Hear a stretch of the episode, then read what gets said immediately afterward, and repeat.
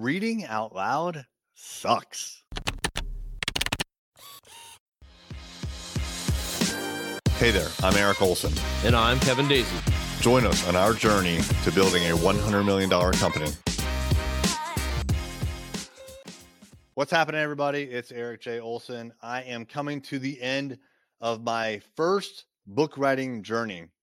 I started writing this book called Million Dollar Journey in December of 2019. I basically wrote the whole thing in a month, but it's taken the rest of the year to get as far as I am. Writing a book, I found out, was actually very easy, but then I had to go back through and I had to organize it. I had to cut some stuff out. I had to put more stuff in. I had to read the whole thing and edit it, which I've done twice now. And I hired a professional editor, and she's read through it twice as well. There's a lot of editing that goes on in a book. And frankly, I'm petrified that even with all of that editing, there are still editing issues, wrong words or typos. I hope not, and I hope it's minimal, but it is kind of a fear of mine. I also have the cover being produced right now. So I have a graphic designer who is creating the cover. I have the raw idea and it's super nice. And now he's just refining it for the size of the book, which will be six by nine. This will be self published through Amazon.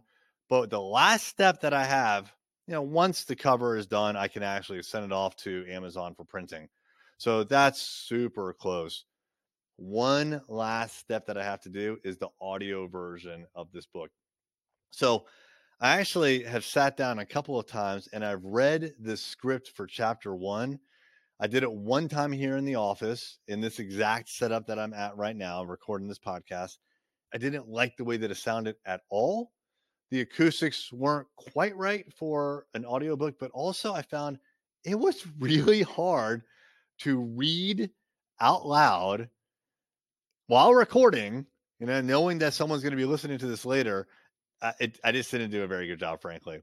So I did it a couple more times. I did it a second time in a podcasting room at a co working space down the street.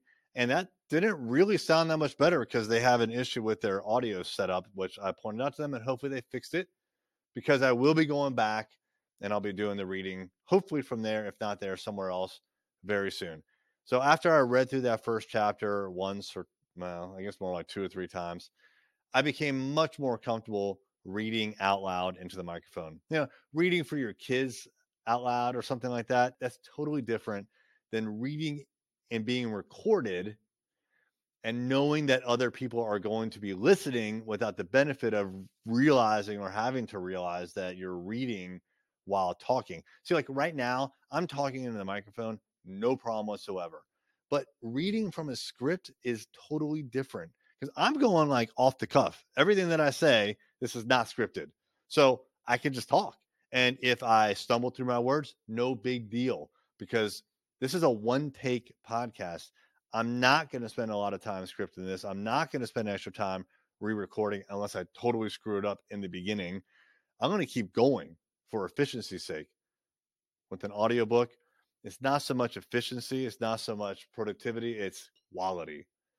And so it's a little bit scary, but I am going to go through with it. A lot of people have given me feedback that if an author does not read their book, they are not interested in buying the audiobook.